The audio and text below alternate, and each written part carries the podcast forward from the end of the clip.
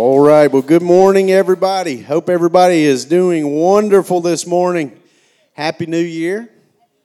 All right. Everybody good and excited. 2023. Hard to believe. You know, as you get older, we were talking, it seems like we were just doing this and just getting used to 2022, and now it's already 2023. Can I be honest of, of a frustration I have this morning? Any Back to the Future fans out here? Anybody like that? Where's Jesse? I know he likes. What year was he going back to into the future? Do you remember? I'm putting you on the spot. 2015. They have flying cars and everything. It's 2023 and we still ain't got them. That's my airing of grievances this morning. So do what you want to on that. I didn't plan on that, so that's just bonus today for you. Just think about that. Go back and watch that 2015 and look at all the stuff we ain't got. Still waiting for them self lacing shoes. Didn't happen. All right. Well, hey, last week, uh, many of you were not here, and I am so glad that you were not. I know that sounds really uh, weird. I was grateful to see everybody was here, but I know so many of you have heard took advantage of the warming station, and I am so glad that. Please, please do that. Continue to do that on these cold nights that we have. Of course, you can't tell it now. It feels like summertime out here. Uh, that is Alabama weather, right? That's the old joke. If you don't like the weather, just wait, it'll change. But last week, if you were here, we took the Lord's Supper together and we uh, said that may seem a little odd on Christmas morning, uh, but we were just celebrating what that birth represented the birth, the life, the death, the burial, and the resurrection of Jesus. So that was great.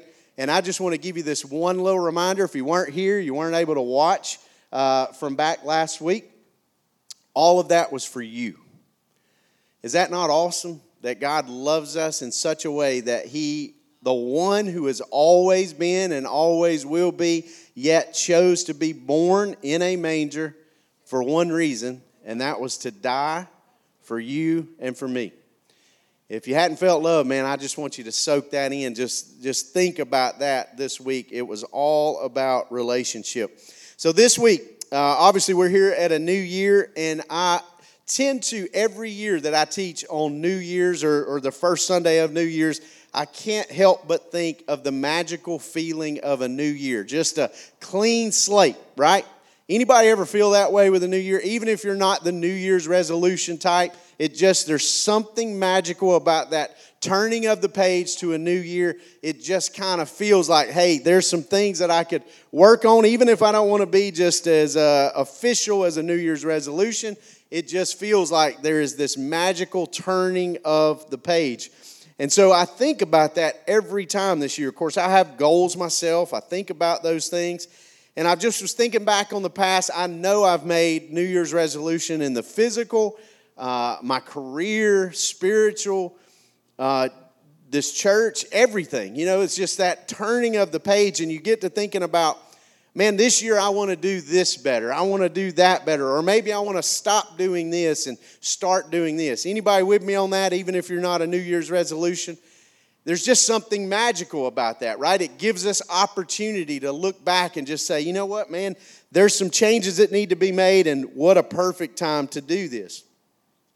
Now, I've shared this before. Normally, when I do, I, I, share the top resolutions, and I won't get into that. You, you probably could guess some of those. A lot of those are about losing weight or uh, quitting this or addictions or that, whatever. But I want to tell you something that I've always found so fascinating, and I have been right here in these numbers. But before I give you the statistics, I want to read to you just a definition. I've shared this with you before, but maybe you're new and you've not heard this. I just think this is so telling of sometimes about how resolute we really are. So, resolution defined actually means this a firm decision. I mean, think about that wording a firm decision. And then it says that it also could mean being determined or resolute. Now, I'm a simple guy. I came from McCalla, Alabama. If you drive real fast, you're going to go through it really quick. All right, so I'm pretty simple. So I looked up even the definition to resolute. I want you to listen to the definition. I've shared this before, but it just, every year it comes back to mind. Unwavering. When someone is resolute, when someone has made a resolution, they are making this firm decision, this uh, determination of, I will not be moved.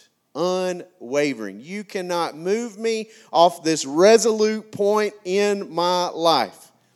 Here's the statistics one out of four people who make a New Year's resolution will break it within the first week.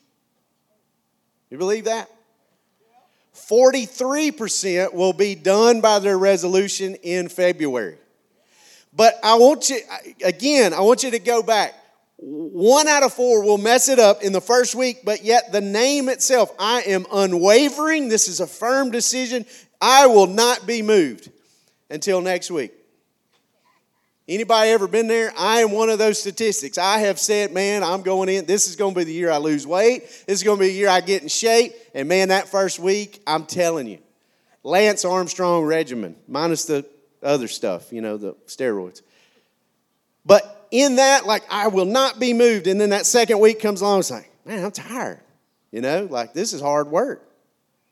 Whatever that is, I'm sure that we have all found ourselves probably in that spot of, of like, man, I, I really want to make this change. I really want to see this happen. And then honestly, it just becomes this uh, pipe dream, this hard work. And it's like sometimes it sticks, sometimes it doesn't. It doesn't really sound real resolute or unwavering for someone to go one week or, or maybe the, the first month and then we hear the statements like this. I want you to listen to me this morning because there's nothing wrong with resolutions. In fact, there's nothing wrong with goals. In fact, I want you to have goals. I want you to have dreams that you're chasing. I want you to have improvements of your life that you're chasing after. But I want you to see if you've ever heard this statement. Maybe you've said it before. New year, new me. Anybody ever heard that? New year, new me. I'm the only person that's ever heard. All right, Hugh, thank you. All right. Anybody else? Any other takers? New year, new me. And there's nothing wrong with that. There's nothing wrong with saying, man, I am going to, I'm going to get to this place and I'm going to work and I've got goals and I want to see some changes. Goals are wonderful. Again, I want you to have them. But I've got good news this morning. You see, that's my job uh, here at the church at Southside. I don't have this special connection to God that you don't. Some of you think that, and I, I don't understand that because hang out with me, you'll see I don't. I know God, He knows me, but I know many of you out here know God and He knows you. You have just the same connection, the same Holy Spirit living inside of you. But my job, what I feel, is to bring the good news. The good news is what we talked about last week that Jesus was born, He lived, He died, He was buried, and He resurrected. He's at the right hand of the Father on your behalf right now, interceding for you. That's good news, right? Well, I've got good news for you this morning. New year, new me, that may be wonderful. You may have goals and all that. But when it comes to God, I want you to look at me this morning. If you know Him, all right? How do we know Him? Through Jesus, right? If you know Him, there is zero you need to do, zero you need to do when it comes to God about making a new you. He is absolutely infatuated, crazy in love with you, just as you are. The good news. I would even say that's great news, right? That means for those of you that maybe partied a little too hard last night and maybe you're struggling this morning, you say, man, I don't think just as you are. He loves you, He's crazy about you. The whole point that we talked about last week of Jesus, John 1, the one who is God, right? The Word. The reason that he was born, the one who has always been, the reason that he was born itself was for you, for relationship. If that doesn't scream how crazy he is about you, I don't know what else will. And so I was thinking along these lines, and I was like, new, you, new year, new me these changes, whatever people are, are thinking about on these resolutions. And it just hit me with that thought. But Keith, there is zero someone needs to change if they know me. If they know God, if they know God through Jesus, there is zero changes that need to happen to make him love you anymore. He cannot love you any more than he already does. He sent his son for every person here. And so I was like, well, just thinking over these passages, and it's like, God, what would you have me share just to bring about that? And He took me to my favorite psalm. And I want to share a little bit of that this morning, just briefly. And I pray that it speaks to your heart as it has mine uh, this week, thinking over it. it's Psalm 139, a statement that used to creep me out. O Lord, you have searched me and know me. To think of a holy God and his calling that he's given me, and to think about him knowing me deeply, knowing me deeper than anyone else ever has, in fact, is the one who spoke me into existence. That means good, bad, warts, and all. He knows everything about me. It used to creep me out, but it kind of makes me feel so special now because even in spite of those warts, in spite of all the things, He knows me, yet He loves me unconditionally. There's nothing I can do to run Him away. I promise you, my wife is wonderful. I love her. But there are things that I could do that would make her run away. There are things that I could do to you that would make you run away. I cannot do anything that would make God not love me. Is that not amazing? He has searched me and knows me. It says, You know when I sit down, when I rise up, you discern my thoughts from afar. You search out my path and my lying down and are acquainted with all my ways. That kind of creeps me out too, right? Acquainted with everything, all my ways. He knows me. Even before a word is on my tongue, be a good word, bad word, behold, you know it. You hem me in behind and before and lay your hand upon me. Jesse, I think about him, a song that he's had on this of this hemming in and this going before us and behind us. He's got us covered in every direction.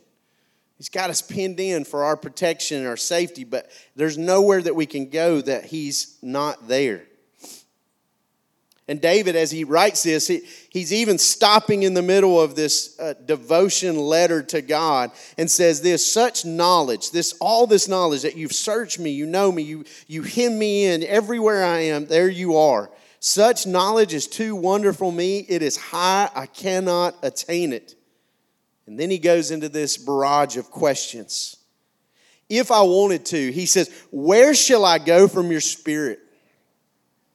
Where shall I flee from your presence? If I ascend to the heaven, the heights, right? The highest place that you could go, you are there. If I make my bed in Sheol, you've heard Jesse sing about that. The depths, right? The darkest, you are there. If I take wings of the morning and dwell in the uttermost parts of the sea, even there your hand shall lead me, and your right hand shall hold me. If I say, Surely the darkness shall cover me, and the light about me be night, even the darkness is not dark to you, and the night is as bright as the day, for darkness is as light with you. My probably favorite, favorite portion in all of Scripture. Not just the psalm, but all of Scripture, because it has grown on me the last few years of seeing how deeply in love the Father is with me in spite of me. Anybody ever feel that? For you formed my inward parts. I don't know about you, but I think the, of, of the potter at the wheel, just forming me, making me just the way I am. The, the crappy parts about me that at times I look at and I say, man, I wish I was this way or I wish I was that way. He created me the way I am on purpose. You knitted me together in my mother's womb. I've shared this before. I can't help but share it again. I've shared it every time I've ever shared this. The knitting together, I picture my grandmother sitting there just intricately. In fact, we had someone donate uh, some things that were knitted together for you toboggans, right? Like hats and scarves and all this stuff. And I just picture these little ladies. It was this little ladies like sewing class, this knitting class for you and the whole reason was they knit something together, one, to keep you warm, yes, but also to remind you that you are loved by God and by others. You are seen, you're not forgotten, you are loved just as you are. And so some of you are going to have a knitted, bright colored, some of them are really bright. They were wanting you to be seen. Bright, knitted together toboggans for your head. But I pictured those ladies knitting, and it's time and it's intricate, right? It is time that is spent. Do you realize that when you look yourself in the mirror, you say, Man, I hate this, I hate that, that He knitted you together in your mother's womb before you ever popped on the scene? Is that not amazing? You say, We've been talking about faith, and it, I don't know where your faith is at. I hope and pray that it's in Christ. But you got faith in something. We've talked about that. If you don't believe that this is true, if you say, No, I don't believe that's the way, well, then how did you get here? All the randomness that you see in this parking lot, did we just pop on the scene one day? My friend, if you believe that, I mean, that's your right to do that. I pray God changes your mind and, and speaks to your heart on that. But if that is what you really believe, I'm going to venture to say it takes more faith to believe that it just happened than that you were knit together in your mother's womb by a creator God that is in love with you. I praise you for I'm fearfully and wonderfully made. There's a guy that I think about nearly every time I read that because I knew a young man with Down syndrome and he had us together in a circle and he prayed over us. And you know the words that he prayed?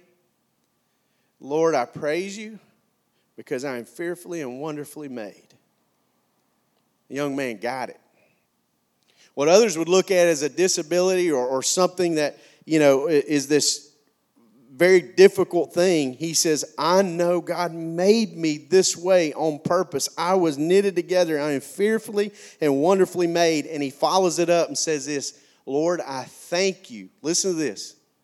I thank you for the gift of Down syndrome.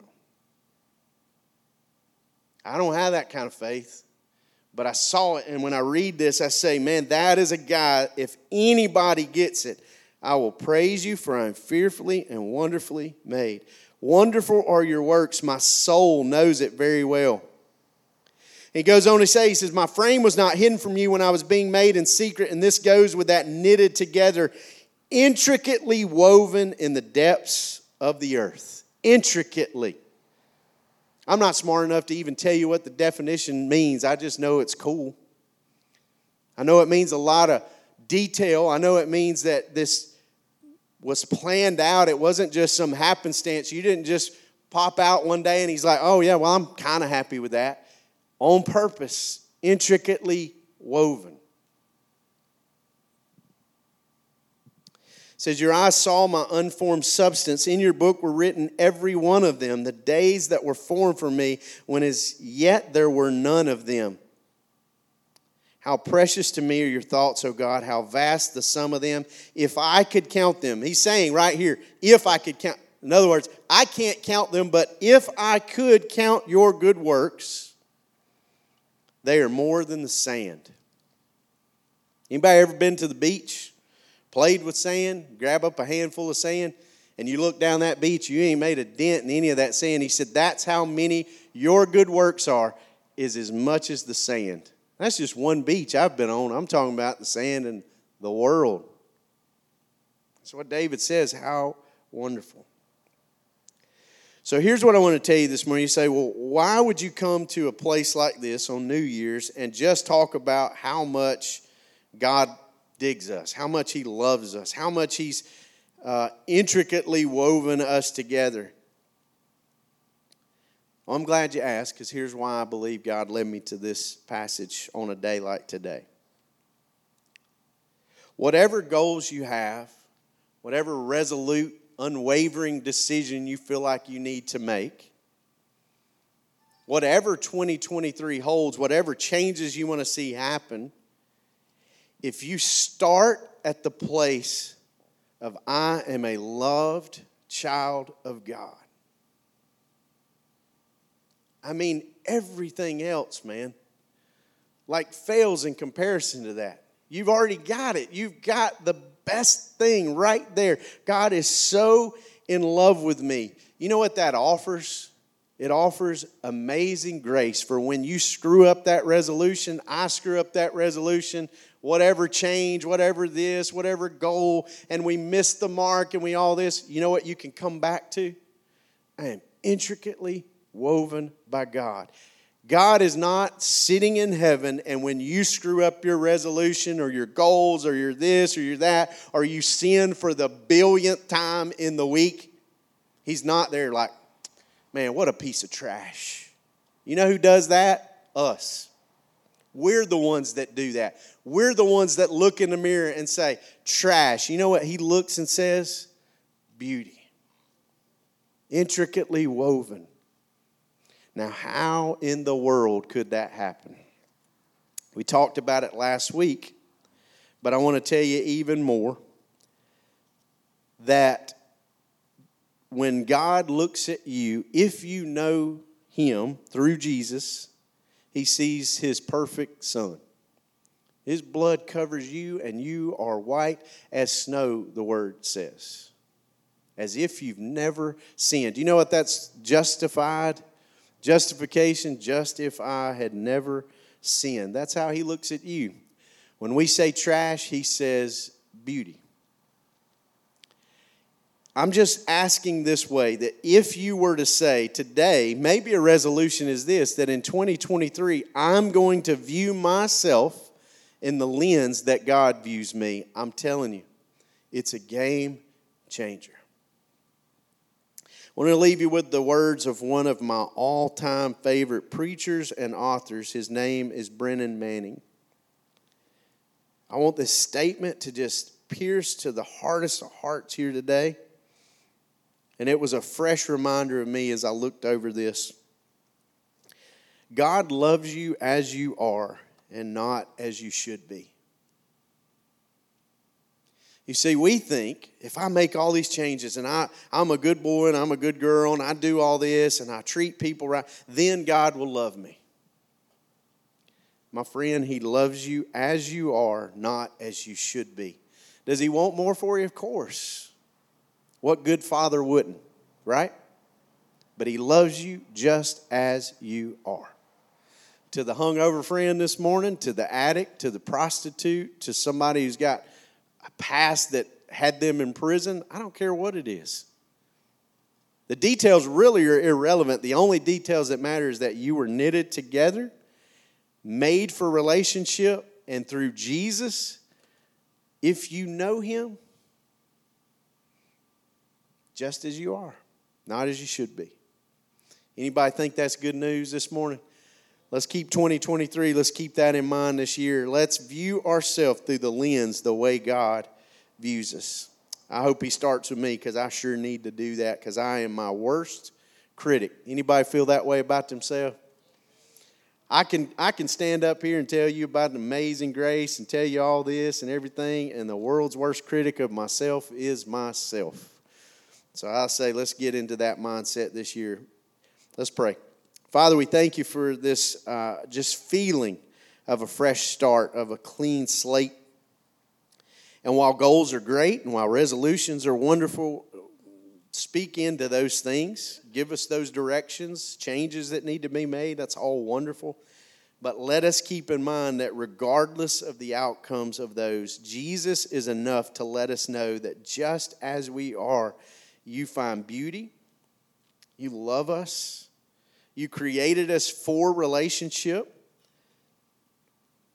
And Father, if we know you, you've forgiven us of all the things that we have done, all the things that we're doing, and all the things that we will do. That is the good news of the gospel.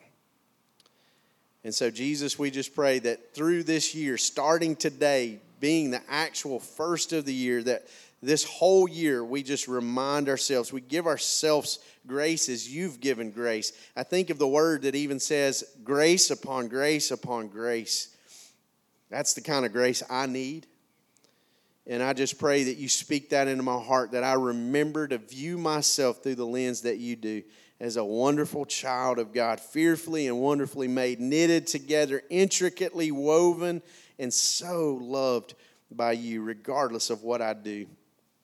Jesus, that's the good news. I pray that over the hearts of everyone here today, that you just continue to speak that over our hearts and our lives.